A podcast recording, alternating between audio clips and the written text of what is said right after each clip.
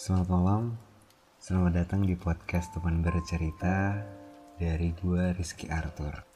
Ini udah episode ke-6. Terima kasih buat kamu yang udah mau sampai di titik ini. Terima kasih buat diri gue juga yang udah bisa sampai di titik ini. Karena gue selalu coba untuk ngingetin sama diri gue sendiri, sama kalian semua. Kalau jangan lupa untuk berterima kasih sama diri sendiri. Dari jeda episode kelima sampai keenam ini gue ngerasa kayak gue udah ngelewatin terlalu lama nih fase gue nggak bikin podcast lagi. Padahal gue sebenarnya juga ngejadwalin untuk upload podcast ini di setiap hari Senin. Tapi nggak tahu kenapa jedanya terlalu lama. Padahal ya seminggu pasti ya udah banyak hal yang dilalui di satu minggu ini rupanya. Gue juga kemarin sempat sibuk sama beberapa kegiatan alhamdulillah. Di masa kayak gini gue masih dapat ya tambahan-tambahan uang jajan deh cari sendiri. Belum lagi kemarin juga baru aja hari raya idul adha. Sibuk jadi panitia motongin motongin daging hewan kurban.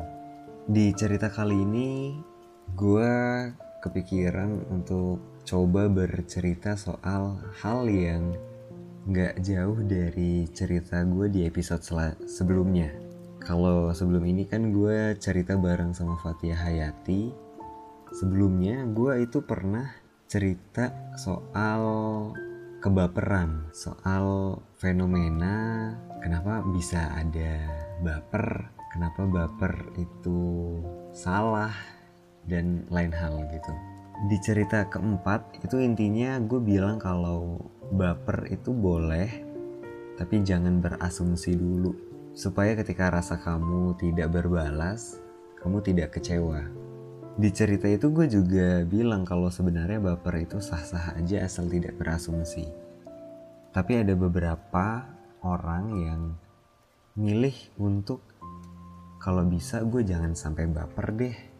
Nah, ada orang yang milih yang berpikiran seperti itu gitu. Beberapa orang milih untuk cari aman aja sampai yakinin diri sendiri, membohongi diri sendiri dan hal-hal lain yang bisa ngebuat dia nggak baper sama orang. Hal yang kayak gini, ini juga sebenarnya bisa dipakai saat kalian lagi PDKT alias pendekatan. Nah, sebelum lebih lanjut, ada satu hal yang gue perhatiin salah nih di kita di orang Indonesia deh yang gue perhatiin nih konsep PDKT atau pendekatan di kita orang-orang kita atau di orang-orang sekitar gue deh itu agak salah. PDKT ini kan singkatan dari pendekatan ya kalau gue nggak salah. Dari dulu yang gue tahu adalah PDKT itu pendekatan. Sebuah fase di mana lo mencari tahu apakah lo itu cocok dengan dia atau enggak. Kalau cocok, ya jadian. Kalau enggak, ya enggak jadian. Gitu kan seharusnya. Nah, tapi prakteknya di kita salah nih. Ah, bukan salah. Tapi sedikit melenceng. PDKT itu dianggap jadi sebuah fase di mana ini nih tahap untuk selanjutnya jadian untuk jadi gue bilang kalau mau jadian ya harus ngelewatin PDKT gitu. Padahal kan PDKT itu nggak harus jadian ya gitu. Dan seperti yang gue bilang tadi PDKT dianggap sebuah fase di mana ini jadi tahap untuk selanjutnya jadian. Dan dirasa harus jadian. Harus jadian ya. Gue garis bawah itu. Ketika nggak jadian si cowok dan si cewek dianggap PHP Padahal bisa aja salah satunya ngerasa kalau mereka nggak cocok untuk pacaran. Nah yang kejadian kan seperti ini ya gitu. Jadi PDKT nih ketika salah satunya oke okay, gue nggak cocok deh sama dia gue nggak jadi nembak dia deh nah nggak jadi nembak dianya ini sekarang saat ini tuh dianggap sebagai sebuah PHP kenapa lo udah deketin gue udah pendekatan dengan gue tapi lo nggak jadi nembak gue gitu? Padahal kan seharusnya si cowok yang nggak jadi nembak itu berhak dong untuk nggak nembak si cewek karena dia merasa nggak cocok di masa pendekatan ini. Tapi ya kenyataannya kan nggak gitu ya.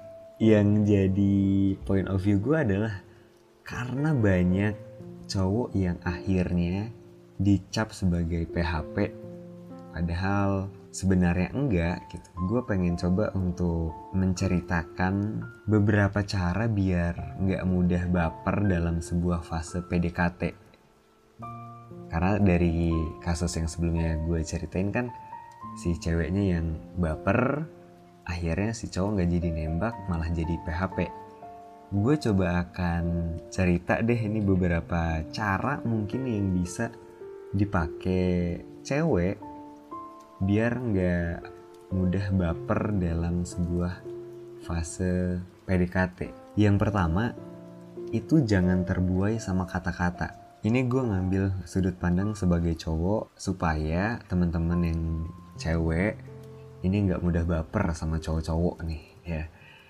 Jadi pertama jangan mudah terbuai sama kata-kata. Nggak dipungkiri cowok itu memang terlahir ya dengan jago gombal gitu dengan jago ngerayu dengan kalau kasarnya bilang mulutnya cowok mah semua sama aja gitu ya. Kan terkenalnya cowok itu dengan gombalannya sedangkan cewek itu dengan kata-kata perhatiannya dan lain-lain hal. Ini harus ditanamkan nih di pikiran kalian kalau dalam sebuah fase PDKT memang gombalan-gombalan terus kata-kata yang dilontarkan oleh cowok-cowok ini memang terdengar seakan ngebuat kamu tuh jadi orang yang paling berharga harus dibuat bahagia. Pokoknya udah harus jadi ratu semalam deh gitu ratu sejagat deh. Tapi ya sekali lagi gue bilang jangan terbuai sama kata-kata cowok. Ini gue sendiri yang bilang dan ya gue juga akan gue sadar akan hal itu makanya gue bilang kalau jangan terbuai sama kata-kata ini gue buat secara general jadi bukan berarti semua cowok itu mulutnya buaya bukan berarti nggak ada omongan cowok yang bisa dipegang ada kedua ini yang sering kita lupa. Kamu harus selalu ingat berapa lama hubungan kalian. Ada yang pernah dengar kata-kata dia datang saat yang tepat? Kalau iya, di fase ini, di fase ketika lo ngerasa dia datang di saat yang lo butuhkan, inilah yang akhirnya ngebuat lo ngerasa kalau dia adalah orang yang tepat. Dia adalah orang yang bisa bikin nyaman lo, dia adalah orang yang bisa bikin bahagia di saat lo duka, di saat lo sedih. Padahal dia hanya datang di saat yang sebenarnya bisa gue bilang ya itu cuman kebetulan aja gitu. Dia datang di saat lo lagi sedih-sedihnya. Dia datang di saat lo butuh seseorang untuk nemanin lo gitu. Padahal mungkin kalau dia datang di saat lo lagi baik-baik aja, lo nggak akan nganggap dia adalah orang yang spesial, dia adalah orang yang tepat buat lo gitu. Dia adalah orang yang selama ini lo cari. Ya belum tentu gitu. Jadi jangan menjudge seseorang hanya karena dia datang di saat lo butuhkan aja. Ingat-ingat lagi berapa lama hubungan kalian ya. Gak ada yang namanya bisa jadian dua minggu, satu bulan. Ya gue gue nggak gue nggak nutup kemungkinan terjadi itu gitu gue nggak nutup kemungkinan kalau ada orang yang bisa bisa jadian satu bulan PDKT dua bulan PDKT gitu. Tapi ada juga orang yang butuh PDKT hampir satu tahun. Jadi ini balik lagi ke kalian. Belum tentu yang lama itu udah saling kenal. Dan mungkin satu minggu cukup untuk kalian mengenal satu sama lain secara banyak secara detail gitu. Dan akhirnya lo yakin untuk meneruskan hubungan kalian. Ini balik lagi gue kembalikan ke kalian.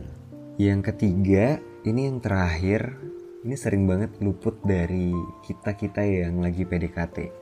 Jangan hanya fokus pada kelebihan seseorang, tapi fokus juga ke kekurangannya.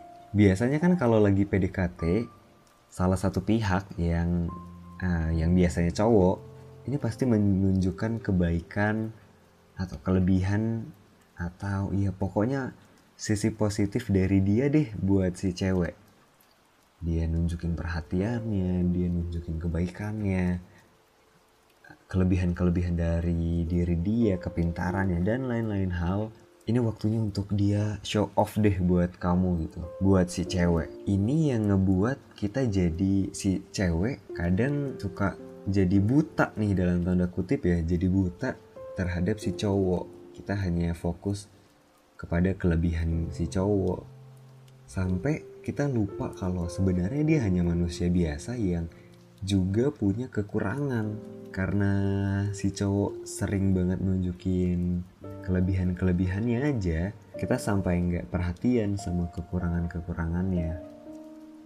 Jadi sebelum lebih jauh lagi coba fokus untuk kekurangannya juga kalau kamu dalam fase PDKT kamu belum nemu kekurangan dia apa enggak kok dia orangnya perfect banget dia orangnya baik banget lengkap deh dia cowok yang gue cari selama ini dia cowok idaman banget deh gitu. Mungkin gue bilang kalau fase PDKT kalian itu belum cukup. Kenapa belum cukup? Ya karena lo belum bisa menemukan kekurangan dia gitu karena nggak mungkin nggak mungkin orang nggak ada kekurangan. Gue mengakui semua semua manusia kita mengakui kita sadar kalau kita semua punya kelebihan dan punya kekurangan. Dan ketika lo belum menemukan kekurangan dari gebetan lo gue rasa lo belum cukup kenal sama dia. Mungkin butuh fase PDKT lebih lama lagi. Jangan sampai nanti akhirnya keluar kata-kata ketika pacaran udah umurnya 4 bulan atau setahun lo akan bilang kalau oh baru kelihatan nih jeleknya pacar gue jangan sampai keluar omongan-omongan kayak gitu deh Makanya gue bilang di fase PDKT ini fokus sama kekurangannya juga, jangan ke kelebihannya aja. Nanti dari kekurangan dan kelebihan itu akan muncul pertanyaan, apakah kamu bisa menyesuaikan dengan kekurangan dia? Pertanyaannya ini juga akan berujung, apakah dia adalah orang yang tepat buat kamu? Karena ketika kamu udah bisa menerima kekurangan dia, ya itu bisa dibilang kalau kamu bisa menerima dia deh. Cukup untuk menjalani fase pacaran. Selanjutnya untuk yang ke fase serius, kamu jalani di fase pacaran itu gitu. Mungkin itu aja. Uh, ah, gue selalu berharap semoga cerita-cerita dari gue bisa sampai pesan-pesannya ke kalian, bisa diterima dan semoga bisa diingat gitu ya. Gue bikin ini karena gue kepikiran sama kalimat yang pernah gue denger dari temen gue kurang lebih bunyinya uh, coba aja ada yang ngasih tahu hal ini. Mungkin gue kemarin gak sering banget patah hati. Jadi gue pernah dengar orang yang kayak telat aja nih denger. Nah, dia cerita ke gue gitu ya. Terus gue tanggepin cerita dia terus dia bilang lagi coba aja dia ngasih tahu apa yang lu bilangin ini ke gue gitu. Mungkin gue kemarin gak sering banget sakit hati karena kebaperan terus malah ditinggal gitu. Dia bilang kayak gitu ke gue jadi uh, buat lo yang ngerasa kalau cerita ini perlu dibagi sama teman-teman lo silahkan di share terima kasih juga udah mau dengerin cerita ini. Semoga bermanfaat sekali lagi. Sampai ketemu di minggu depan